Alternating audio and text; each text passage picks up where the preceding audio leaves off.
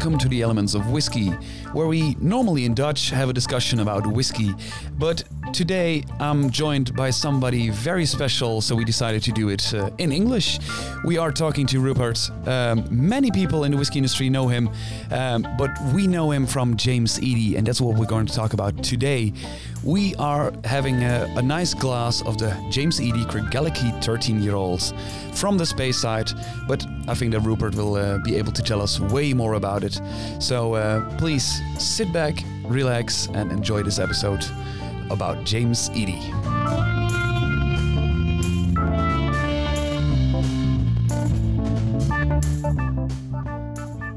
Hello, Rupert. How are you? Yeah, very well, Max. Very well indeed. Yeah. Um, no, pretty hot though. Yeah. Warm, warm climate right now. to be, to be honest, and I heard somebody saying like, with the new climate changes, this is only good for aging whiskeys. But well, one of the, one of the things we might talk about later is uh, aging whiskey and, and what what would you do if you wanted to experiment? Yeah. Uh, And I think warm, warmer climate, mm, that could be interesting. We're going to definitely talk about it. But before we talk about whiskey in depth, I'm very curious to hear more about like you, because for people at home who, who don't know you, uh, could you please introduce yourself? Oh, crikey. Um, uh, yeah, so I my path in whiskey started in nineteen ninety-one. I dabbled in the wine trade for four or five years. My, my father Um, is a master of wine, so I, I grew up uh, knowing a bit about wine and thought I was heading that way mm-hmm. until very luckily, and I look back now and go, I was very lucky, I, I missed wine and I got to another W, whiskey. Um, and I worked for Ian McLeod Distillers, mm-hmm. um, moved up to Edinburgh, lived in Scotland seventeen years and worked for a great um, family-owned business, um, uh, Peter Russell and his son. And yeah, I worked there uh, seven, uh, fourteen years. And I learned a lot there, really um, very informative days, you know, small uh, street fighting company, you know, doing things differently, really having to, to fight to get ahead. And then I had seven years with Jim Beam, for what, what's now Suntory or Beam Suntory. Mm-hmm. And I was uh, looking after the international markets, including South America, India, Middle East, Africa, really good emerging markets where Scotch was booming mm-hmm. and, uh, and global duty free, which is um, an extraordinary market. Uh, and then I had three years at Diageo. So I was very lucky to work on Johnny Walker and Guinness. And, and most of that experience was in, in Africa, in sub-Saharan Africa. Okay. So that was that was my formal history. And then James Eadie and the other, and Whisky Invest Direct. So yeah, very different now. There's a, a very clear link to James Eadie himself, the person, because you're his great-grandchild? Great-great-grandson, yeah. Okay. Um, yeah, my, my history was always pretty poor, um, okay. uh, unlike my colleague Leon's, who's a historian. But but this has enabled me to really look back and understand, you know, the different, um, uh, you know, my grandfather, my great-grandfather, my great-great-grandfather, and indeed one further back, William Eadie, who's an amazing guy.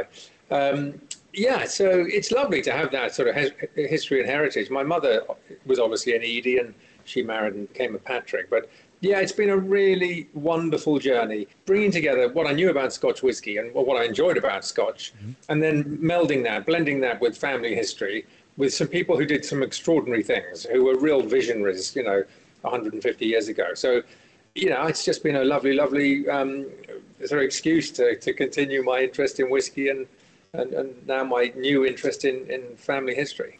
And can you just for like explain to me like James Eadie as a person, who, who was he? Uh, well, I've got one of the things, if you could meet somebody and sit next to him at a dinner party, he would be the guy. Um, okay. Extraordinary guy, you know, one of fourteen children, born and brought up in, in Blackford, which is now today where Tullabardine distillery is. Mm-hmm. It's next door to Glen Eagles.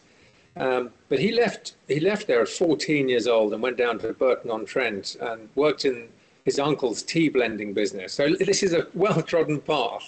You know, the, the Walkers, the Johnny Walkers, they were uh, t- tea blending, some of them. Mm-hmm. So he learned tea blending, then he went into malting barley, uh, and then he went into um, beer. So yeah, he, he learned everything firsthand. He started his, his, his brewery in Burton in Okay. Um, nineteen fifty-four. So yeah, great guy. Okay, we we are not sampling it today, sadly enough. But one of the the, the, the most known products from James Eadie, the Trademark X. We're, we're gonna dive into that a little bit later. But he was the one who trademarked the whiskey itself. Yeah, indeed. Yeah, the U K Trademark Act was eighteen seventy-five, okay. and um, yeah, Trademark X was was trademarked in eighteen seventy-seven. So great foresight. I mean, and people often wonder what the X is. Why X? Mm-hmm. Well, it was the address of Cross Street. The the brewery was on Cross Street. Oh, okay. So, you know, very lucky to have a trademark that's got such history. Okay, we're we're going to talk about that a little bit more in uh, in depth, but. You had a very rich working history in the whiskey industry, uh, but you decided to found a company called James Eadie to basically do what you want yourself, or what was the motivation to do it? Uh, so at the time when we did it, it was um, underneath the umbrella of the other company, Whisky Invest Direct, mm-hmm. and we thought it would be just really good to have a sales and marketing arm. You know, because we had access to, to, to maturing stocks of whiskey. Mm-hmm. It, it was an obvious no-brainer to... to use a family sort of history uh, company and, uh, and and try and build a, a sales and marketing business. So that was, you know, we we had the umbrella. Um, within a two to three years, it became very clear that the two businesses were very separate and they needed different sort of types of management, a different perspective, a different long-term, a much more long-term view for James Eadie than Whisky Invest Direct. Mm-hmm. So yeah, my partner and I um, decided that, you know, I could buy the James Eadie out and, and then run it exactly how I want it, rather than having other shareholders and people telling me what to do. So, yeah, really fortuitous. So, two, I think two, two and a half years ago, it became a completely standalone business. So now we do exactly what we want to do. And um, a lot of that is influenced by the past. I mean, we really are um, guided by the past, because w- when the past is good, you learn from it. Mm-hmm. Um, and we try not to make too many mistakes. Okay. And if we're taking a look at your uh, your range, Of, of, of whiskies from James Eadie. You can see like a cask finish series, a small batch series, and a single cask series. Um, That's correct. W- what do they like? What what is the difference? Because yeah, a single cask and a cask finish. What what what is the difference? Yeah. Between them? So the, to, when we started out, it was the small batch range. We, we wanted to we wanted to have affordable, you know, single malt whiskies that could be in the sort of, in U K terms, thirty-five to fifty pounds a bottle, okay. um, and and give really good quality single malts to the specialist whiskey market. Um, and and our, our ethos is all about value, value for money. I mean, my memory is long, and, and you know, twenty, thirty years ago, prices were much more affordable, even relatively. Mm-hmm. So, that, yeah, that, that was part of our motivation. So small batch enables us to take two or three casks and really find the best ones that are going to work well together to create, you know, one thousand, eleven hundred bottles and give that to our customers. Mm-hmm. Then we looked at some casks that were obviously going to do better just as a single cask. You know, you, maybe you have one standout cask, so let's not um, let's not blend it with another one. Let's just create a, a single cask bottling, obviously far fewer bottles. Mm-hmm. And then over the next six months, a year, early days, we realized, okay, well, that single cask is really good, but couldn't it do with something, a little tweak, a little improvement? Um, and, and, and guided by the whiskey ledgers, we went back to James Eadie's whiskey books from eighteen sixty to eighteen ninety and looked at the types of wood that he was using, um, and thought, right, well, let's let's recast this first fill or refill bourbon cask and put it into one of the casks that James Eadie was using. And um, so we allowed ourselves uh, to do that, and started to get some great results. Um, okay. and, and we're learning all the time. You know, it's you uh, you don't always get it right, but um, some cask finishes, whether they're six months or two years, can can be fantastic. Okay, and this is basically all there is to the range currently? Yeah, it, uh, added to the Trademark X, the, um, the premium blended Scotch, that that's what we do. And uh, we're sticking to our knitting. Um, we, I mean, it's early days still. You know, if you think the business was... Uh, I think our first bottling was twenty sixteen. It's not that long ago, um, and and we're small. You know, there's um, uh, we're we're a small team, and you know we want to grow. We are growing, but we want to just grow in the right way, with integrity, with authenticity. It, it's um, this is not about trying to change the world. It's about just trying to stick to our guns and our uh, and our drive to give customers really outstanding whiskies again and again and again. And, and never put out something that we don't think is, is really good. Okay. There's one thing left, which I found a little bit weird when, when looking on the website. There's a very clear like button on top saying book. And if I click on it, I will find the book of the distilleries of Great Britain and Ireland. Um, who who wrote this book? Oh God, this is um, well. This is I mean, that that link wasn't there until yesterday morning. uh, so this, the timing of this is perfect. Um, it's been a busy couple of days. The only downside um, now is that people now know that I just do my research one day before. But that's the only that's the only downside. Well, now. yeah, there's an expression: hoist by your own petard. Um, no, it's this is an extremely exciting Um, adventure for us. Um, so when, when we were exploring the James Eadie history, mm-hmm. you know, nothing was left unturned.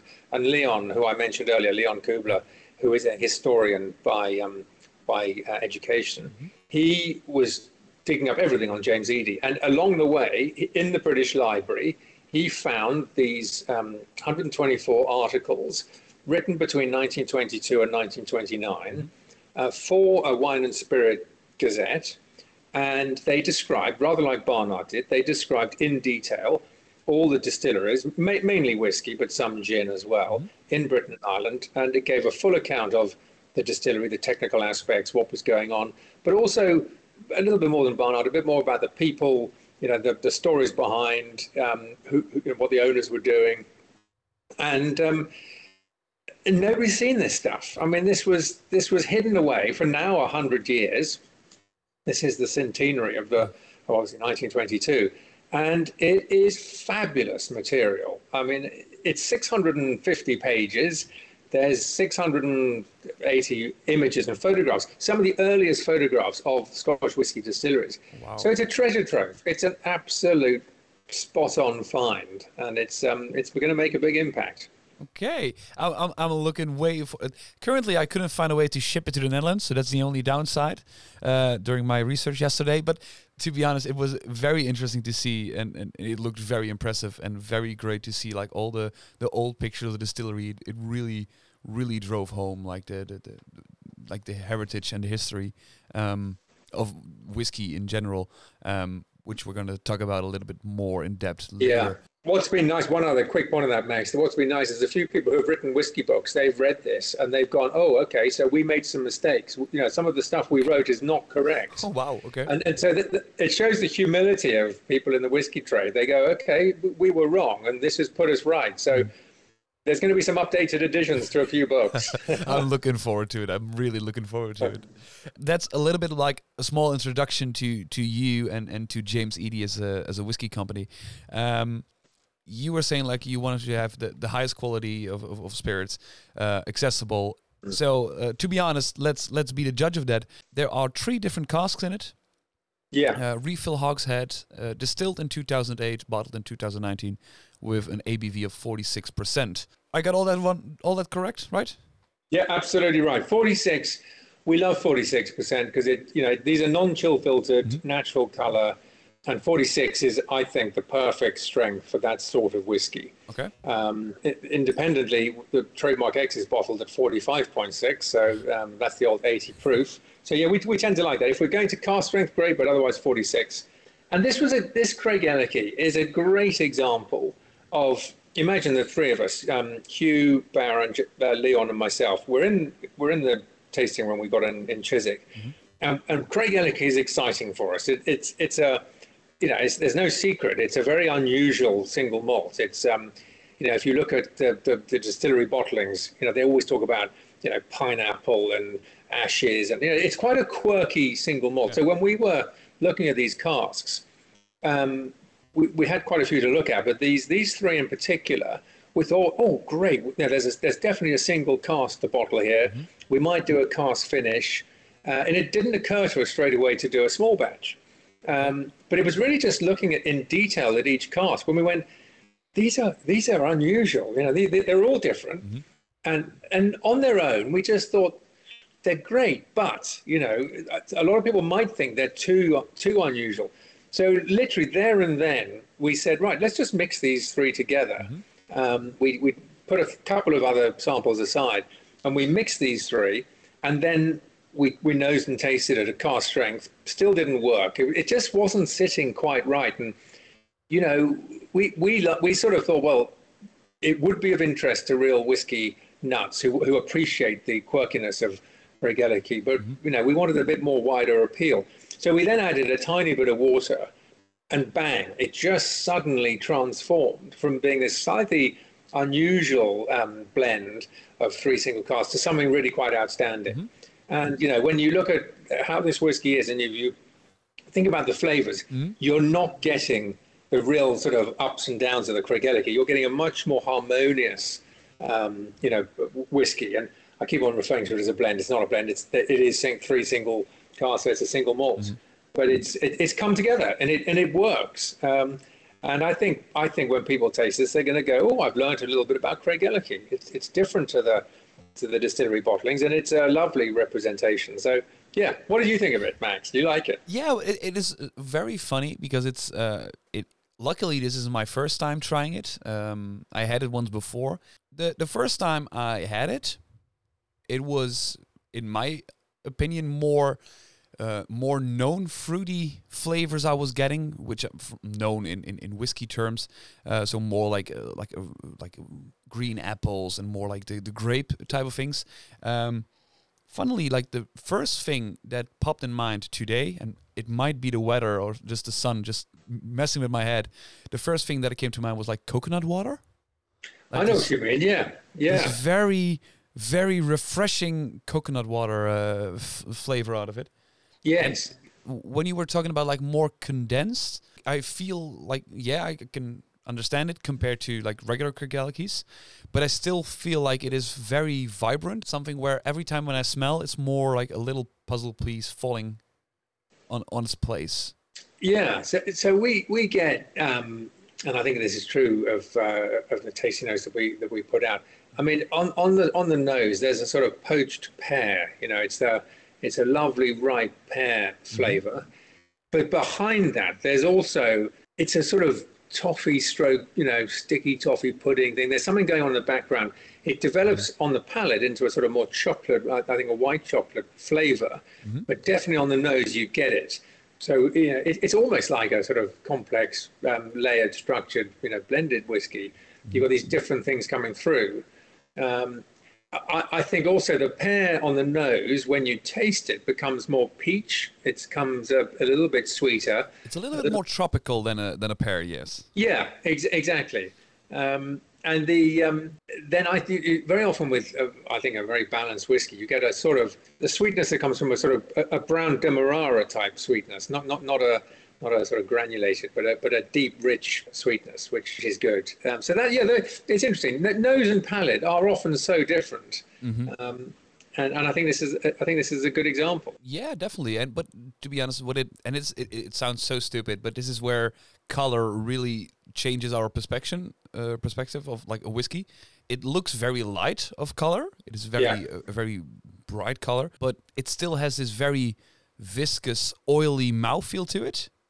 Which yeah. normally you would, would suggest it's like it's a dark, intense whiskey, but it's it still has this flavor, but without the color, which I find very, very yeah. No, so I think we're still on a journey in, in, in the sort of whiskey um, market to, to persuade people, or almost to do the tastings blind. Mm-hmm. You know, just close your eyes and, and, and, and sip it and see what your palate tells you, not your eyes. Uh, the same is true of some of our cask finishes that. Um, you know, we we are known for some very, very dark um, cask finish whiskies, you know, some Manic Moors we've done, some Glen Speys. And yeah. when you look at them, you think, oh, my God, this is going to be a real mouthful. And it's going to be sherried and, you know, sultanas and figs and raisins. And and then, oh, there we go. There there we go. Yeah, I got um, by coincidence, I got the, the Glen Spey twelve-year-old. I got it sitting right beside me. This is uh, almost uh, Coke territory. Yes, it's... Uh, yeah. But but you know, so you you could get over, you know, you could be overawed by that color and think it's going to be, you know, too much, but it's not. It's, you know, it's balanced and it's right. Um, and I would just say that when we do the cask finishes, we look at the samples every three months okay. because we've learned that the finish can can accelerate. You know, after a month or two, you know, if it goes on to three, four, five months, you know, it's time it's time to stop it. Otherwise, you're losing any distillery character. Mm-hmm. Um, but no, come back to Craigellachie. Yeah, it's a it's a good point. It is a light color, re- refill barrels, um, but wow, isn't it lovely? Uh, really cool. Um, I'm just. This is the most interesting part to me. Um, I want to talk about the process of developing a whiskey itself? Like, how does it start? Um, this whiskey, and the funny part is I couldn't find it on the bottle itself, um, but it was like on, or like it's on the, the artwork has a name and it's called The New Star. Um, ah, yes. It's, it's, it's what? So interesting to me. Um, Because I was like, where do you begin? Do you begin with the idea of like, okay, we're going to make a whiskey called The New Star and it all goes from there? Or is it just... No, it's connecting our past with the present. And I, I mentioned that James Eadie had three hundred pubs. And we have a list of obviously every pub, when he bought it, um, where it was, with us for a long time. And it just occurred to us to, you know, call some of our bottlings by the old pub names. Okay. Um, and To, to do sort of limited editions of them. So that, that was the inspiration. The, the first batch we did um, spring last year, my uh, my wife is an artist, she's a wildlife artist, and there were many, you know, animal named pubs. Yeah. Um, so Belle did some uh, some sketches for us and we thought, oh, this could work. Um, so we, we, we launched those. And then this time round, theme, you know, the, the new star, the star, the, the um, Uh, the dawn, the, uh, the sunrise, all these sort of things, which were pub names that James Eadie owned, and uh, it's it's just a nice way of reconnecting with our history, and, and having some pretty labels. Um, so. Also very important, um, and I will be, be getting when we're going back full circle. We'll talk about the artist behind the the circle, like the, the the label, but first is what is going inside of the bottle. Um, wh- where do you guys begin? What is What is the first step for you? Um, well, an awful lot of uh, an awful lot of tasting and nosing. Um, okay. I suppose that's not quite the beginning. Obviously, the the, the, the buying and the sourcing of the whiskies is, is number one. Mm-hmm. Um, I, you know, I'm very lucky that um, you know I know a few people in the whiskey trade. I've um, uh, worked for quite a few companies, and you know we we have had um, access to buy you know good good stock. Mm-hmm. Um, We probably, you know, it's no secret if you look at the James Eadie bottlings, up until a year ago or a year and a half ago, seventy percent were probably Diageo distilleries. We've now broadened that out quite a lot and probably got that under fifty percent. But, you know, they, they, they're a great company and they've been um, they've, they've, they've been very good to, to us in terms of what we can buy. Not, but not only that, but, you know, when I buy, it, we get samples, we do massive tastings, you know, three of us do it. Um, Because we know that anything that gets through our screening is going to be bottled, um, unless it's gone completely wrong, you know, down the line. But you know, and that's going to go out in a James Eadie bottle. So you know, we, we have to be really selective when we buy. We'll never buy blind. We'll never just take stuff from a broker. So yeah, very very um, very stringent on our on our policy. And and then, as I said, we know in our minds that we've got small batch, single cask, and cask finish.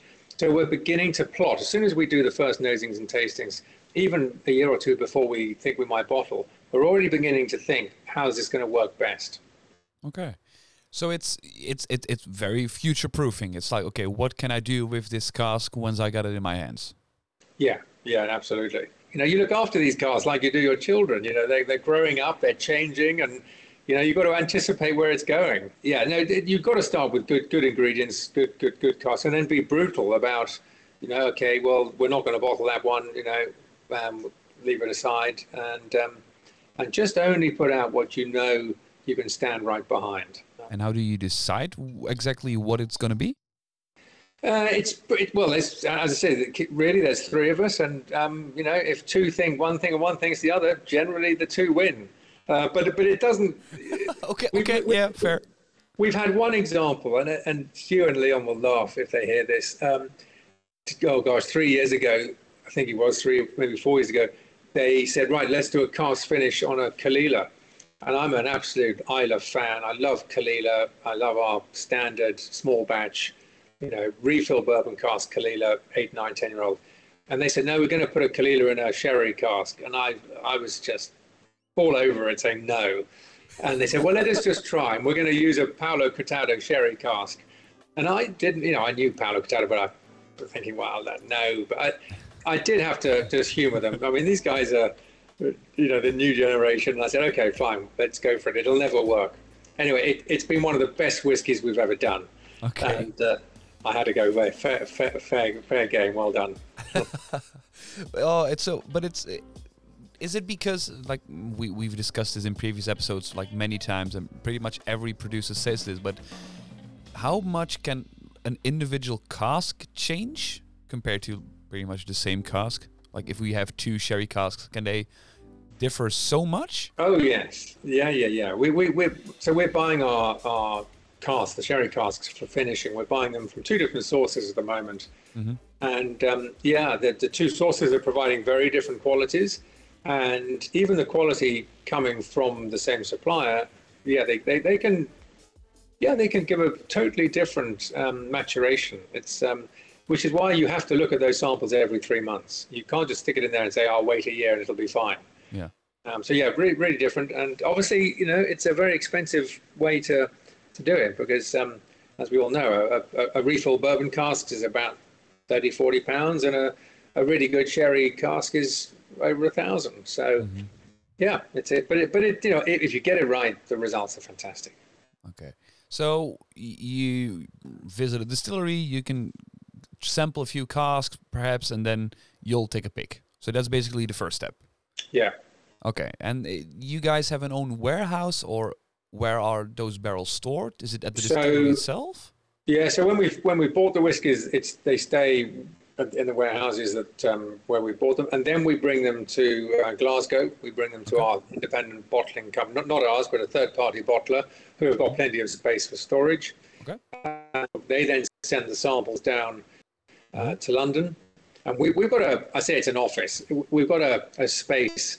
It's part. It's, it was part of the Fuller's Brewery on, on the river in okay. uh, Chiswick, so we we feel like we're in the right place. It's an old. It's a brewery company. Um, and, and that's where the samples get sent, if it's not COVID lockdown. So, but now it's all done in Chiswick. And it's so we we have a bar, we have a tasting room, we have lots of samples, and that's where we do it. Mm-hmm. And, and we have to do it together. We sit down and we'll do it for two or three days. And, um, you know, sometimes we'll have a few um, discussions. But, um, yeah, it's it's uh, it, it, it, the, the trio gets stuck into it. And, you know, as you know, you, you, you have to take time, because you, you can't do this thing fast. No, you can't.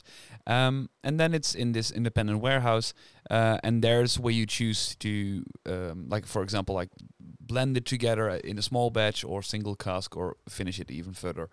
Um, is it, this is something which I'm always wondering about, like if you have three casks for a small batch, do you sometimes say like, okay, this one particular cask is way too dominant, so we need to tone it down a bit, uh, so we add just a little less? No, uh, that's a very good point. We, we've never done that. Um, the, the major decision with the small batches, uh, and so so far the way it's come out is we like the we, we like refill bourbon casks to keep distillery character, okay. but we do like the first fill, you know, the, the slightly fresher driven, um, slightly faster matured whiskey to give it a bit more body and a bit more oomph. Okay. So typically our, our our small batches are two refills and one first fill, but we're not stuck to that. That's not rigid, but that's more or less what we do. And so you could argue that the the first fill is adding the sort of, you know, the, the, the more meaty side to the to, to the small batch. But, you know, the Caol Ila, as I was mentioning, other than the cask finish one, those are all refill casks. I don't want any first fill Uh, Caol Ila in the small batch. So yeah, it's a, it is. It's it's it's tweaking. It's looking at what works together best. Okay, I was no. It, it was funny because I like I always found it's very interesting to say like, okay, people are blending things together, but then I'm like, okay, but does it happen to have like spare? Like yeah, it, it would be quite. I mean, you could do it. You you could add in half a cask, but then you've got to decide what to do with the other half, and you know, the being a small independent bottler, it, the the costs of doing what we do, you know, compared to a, a run of you know, ten thousand cases of Appalachia, or you know, yeah. it, it, it's really high. So you've got to be very efficient. You, you've got to be really canny and efficient, and minimise your bottling losses, min, minimise the um, any potential um, losses during during the bottling stage. So yeah, you've got to be canny. And when you guys bottle it, I see like the the. the cask finish series, it's in a in a tube, and some yeah. of them don't, and and like the the Trademark X is in a box. Like, how do you decide like on packaging, like how you want to present the whiskey? Yeah, we, we at the outset, we've always, as I said, go full loop, we wanted to be good value for money and, and fair value, and, and have that sort of almost entry level single malt, sort of thirty-five pounds, let's say forty euros and upwards. Mm-hmm. And if you add in a, a, a, car, a, a carton or a tube that you're doing very limited numbers of, it does add quite a lot as a percentage to that to, to that bottle. Mm-hmm. Um, and, and we realized a lot, you know, talk, talking to our customers, our, our retailers, you know, we, we got a consensus that for the small batch, you know, just show us the bottle, give us the detail, and our customers will, will buy it like that. You know, most of those are for drinking, they're for people who are, you know, um, buying it for themselves or for a friend. Whereas the higher up you go on the scale, the more the presentation and the packaging is part of the overall offering. Mm-hmm. And it would, we'd feel it was wrong at sort of sixty, seventy, eighty, ninety euros not to have something that you can give it either as a gift or keep it at home and make it, you know, it, it looks nice. I mean, it, it, like deep, deep down inside me, I'd, I'd love no, no outer packaging. I, I'd really like to do it all without. Okay. Uh, I, I haven't been brave enough to do that yet. Okay. So it's, but why wouldn't you, why would you want to do it that way? But because I think it's much more environmentally friendly. Mm-hmm. It's much more simple, and much more value then is going into the product itself, into the liquid. Um, but we do know that an awful lot of the, the upper end is, is gift purchases. And I mentioned duty free earlier. Mm-hmm. I mean, that's a massive market where if you haven't got a nice package, a nice presentation, won't you won't sell very much. Yeah. Okay. And um, are you guys also like, if if it's bottled, Uh, do you also like host uh, tasting events or stuff like that, or is it just basically just shipping it out to, to customers? And it, it at that stage, because um, we bottle twice a year. Okay. Uh, the, the, the the pipeline, the, the timetable is pretty tight. Okay. Um, we we as soon as we've agreed what to bottle, obviously the labels are uh, ordered and printed, and then the the bottling dates sometimes slip a little bit. So by the time we've got it in bottle, we want to get it to our customers ASAP. Um, so we obviously uh, we, we sample them again for the tasting notes once it's in okay. bottle, um, which is really crucial, because if you do that from samples, it's very often slightly different. Okay.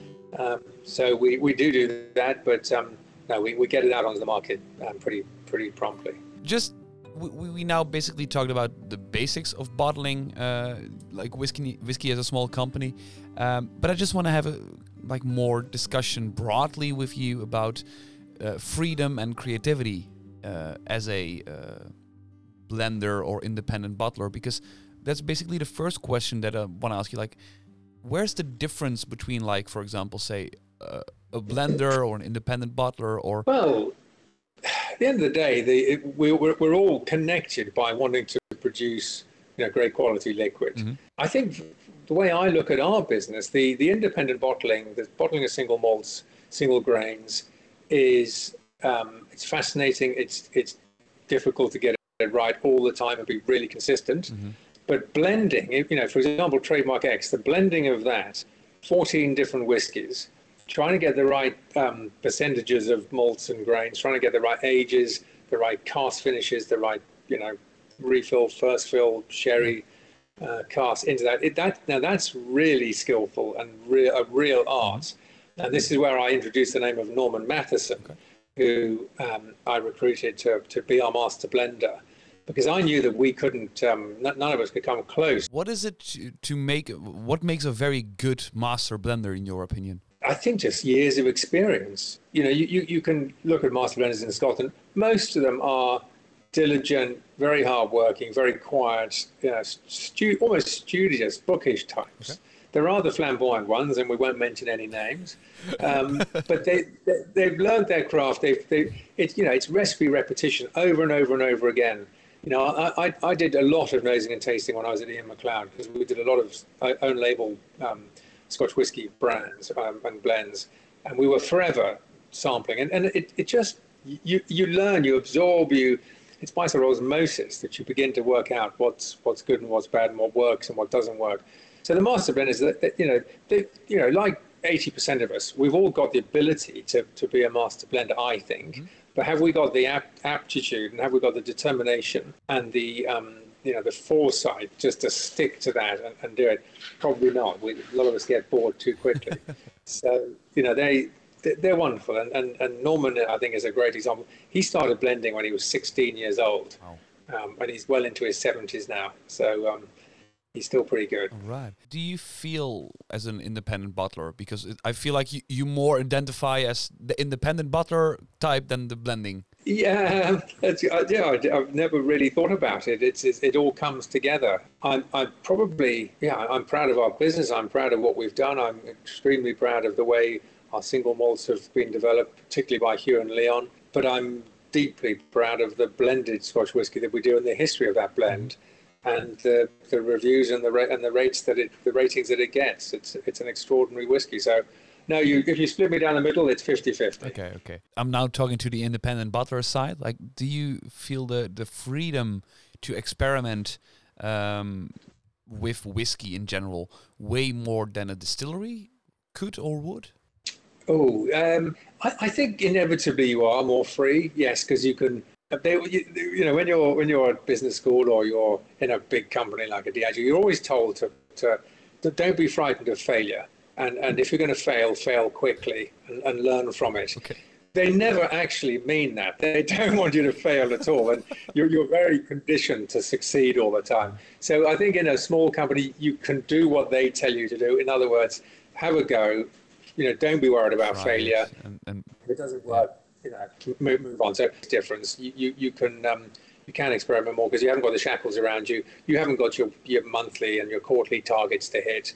Um, you, you you can yeah you can, you can learn more more quickly. And is that only on like the business side of things, but also on like the the, the whiskey blending or using different types of wood, grains, yeast, uh, whatever?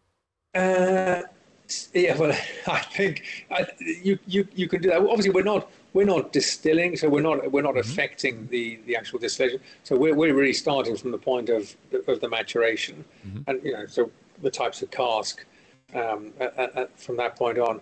So yeah, we're probably uh, not as experimental as, as some of the distillers are being, and I think there's some great work going on. But yeah, that that doesn't mean that we don't still have quite a lot of independence and quite a lot of fun to to uh, influence the end result, which is what goes into the bottle. And with this this influence you guys have. Do you also feel like whiskey is a way to, to creatively express yourself? I remember somebody talking about how, how do you create a culture in a business, and mm-hmm. I would I would make a um, a, a similar comment about how do you create a, a, an identity for a whiskey, or you know, it takes a long time. Nothing is done quickly. So the best thing that we can do as a business and to create our own identity is just to to stick to what our sort of almost our values and our mission statement is. Um, we don't have that written down anywhere, but, but we just instinctively know what it is, um, and that we hope that speaks for itself in our bottles on the shelf, which is to be authentic, to have integrity, and, and to always provide really good, interesting Scotch whisky that you know, we, we'll, we'll stand behind every time. And that, that does over ten, fifteen years, that creates a, a, an identity for yourself. What I'm wondering, and this might be very...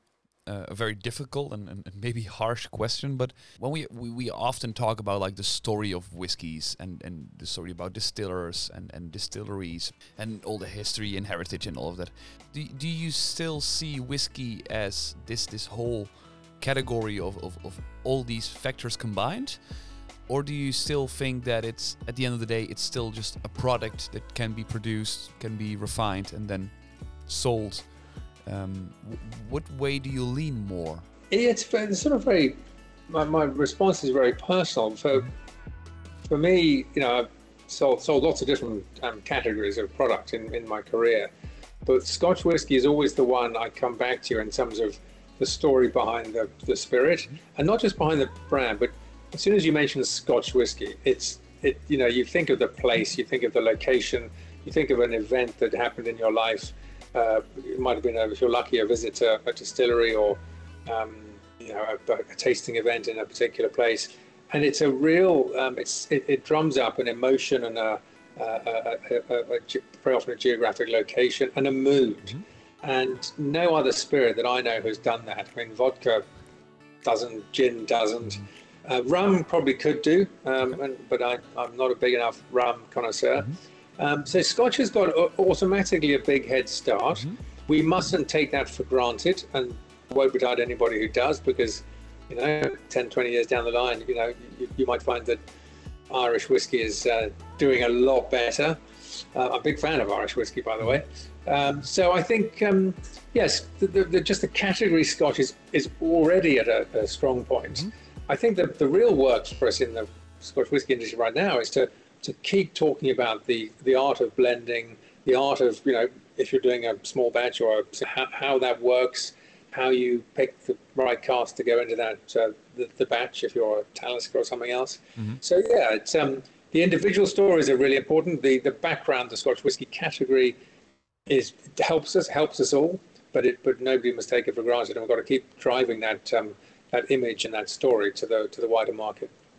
And do you feel like currently there are enough companies who are preaching this message? Yes, um, there was a hesitation there. Um, yeah, I'm not going to mention it, no.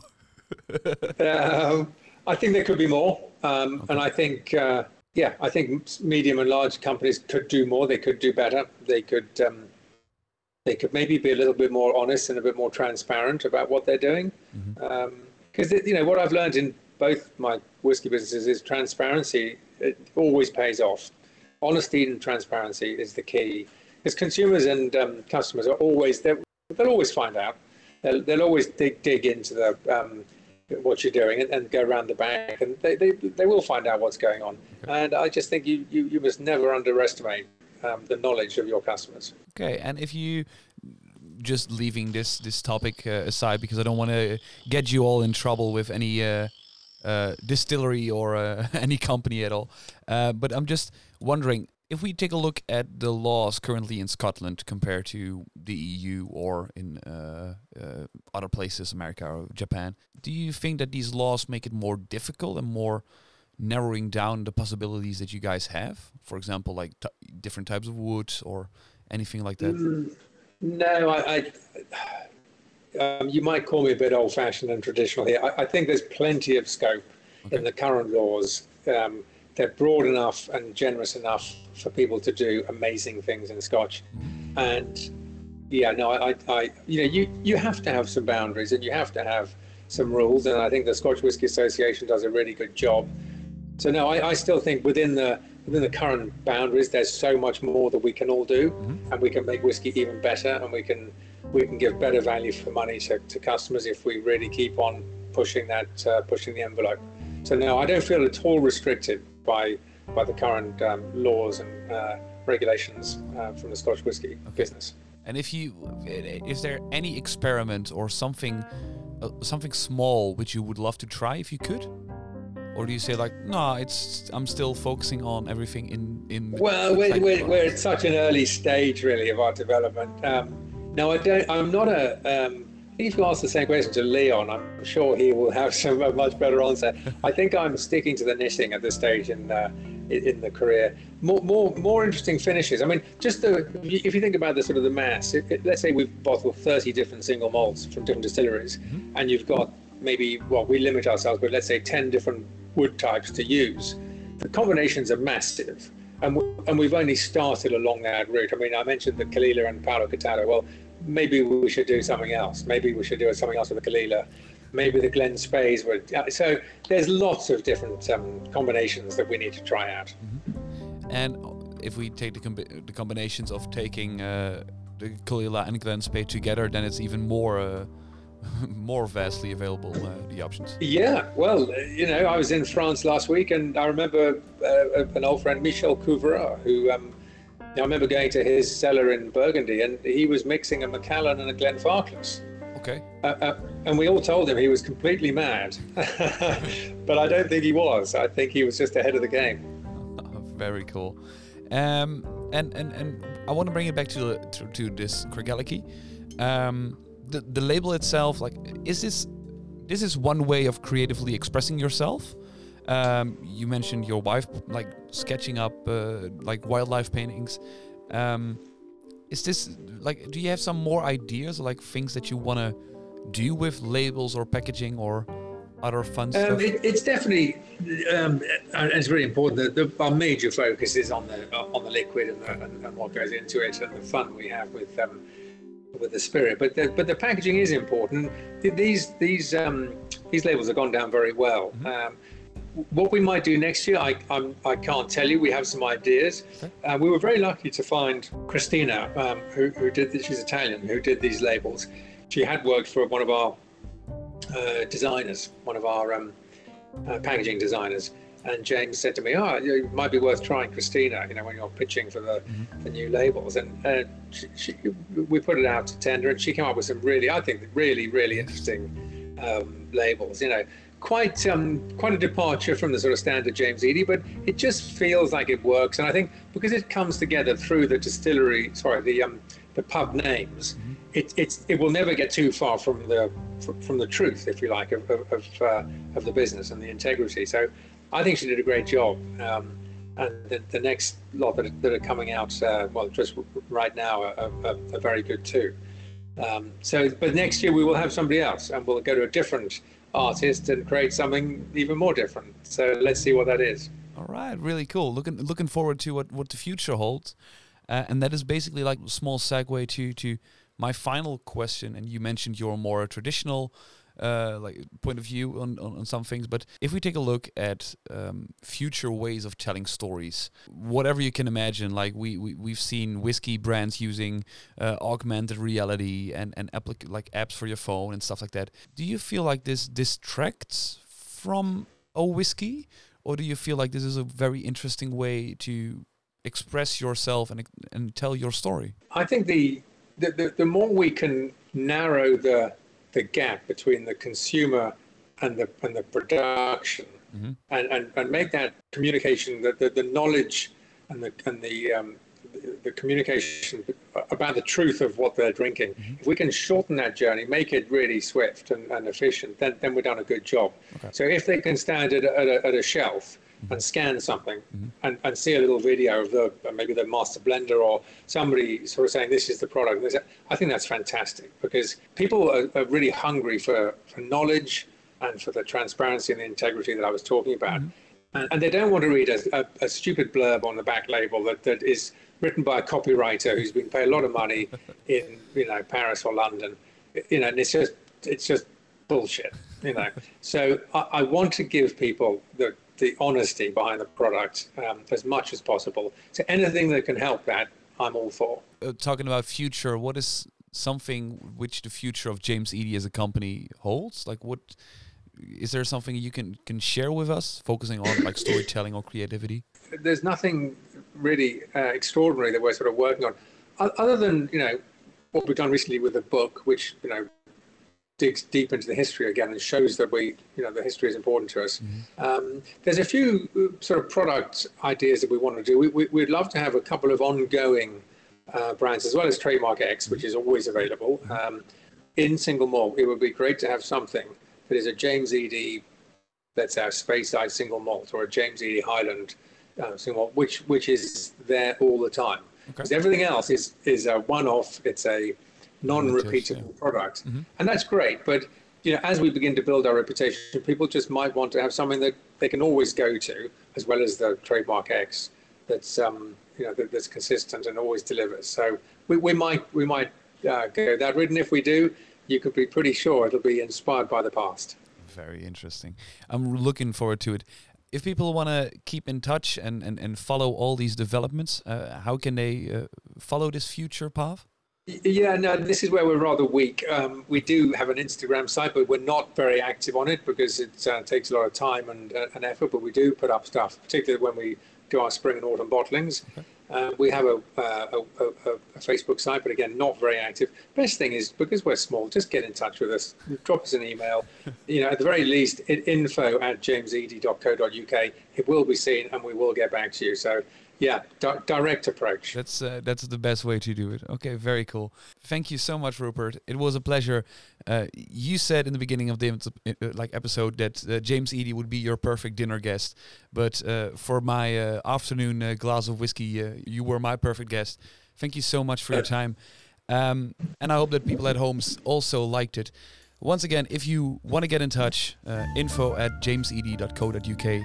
Uh, if you want to get in touch with us, um, yeah, our Instagram could be a little bit more lively last last few weeks, but you can contact us at Elements of Whiskey on Facebook and Instagram as well. Um, Rupert, thank you so much for your time. We're going to have a, a small little sip, and uh, hopefully we'll see you soon with uh, a new bottle, a new label, and a very new uh, amazing story to tell. Thank you so much. Thank you very much.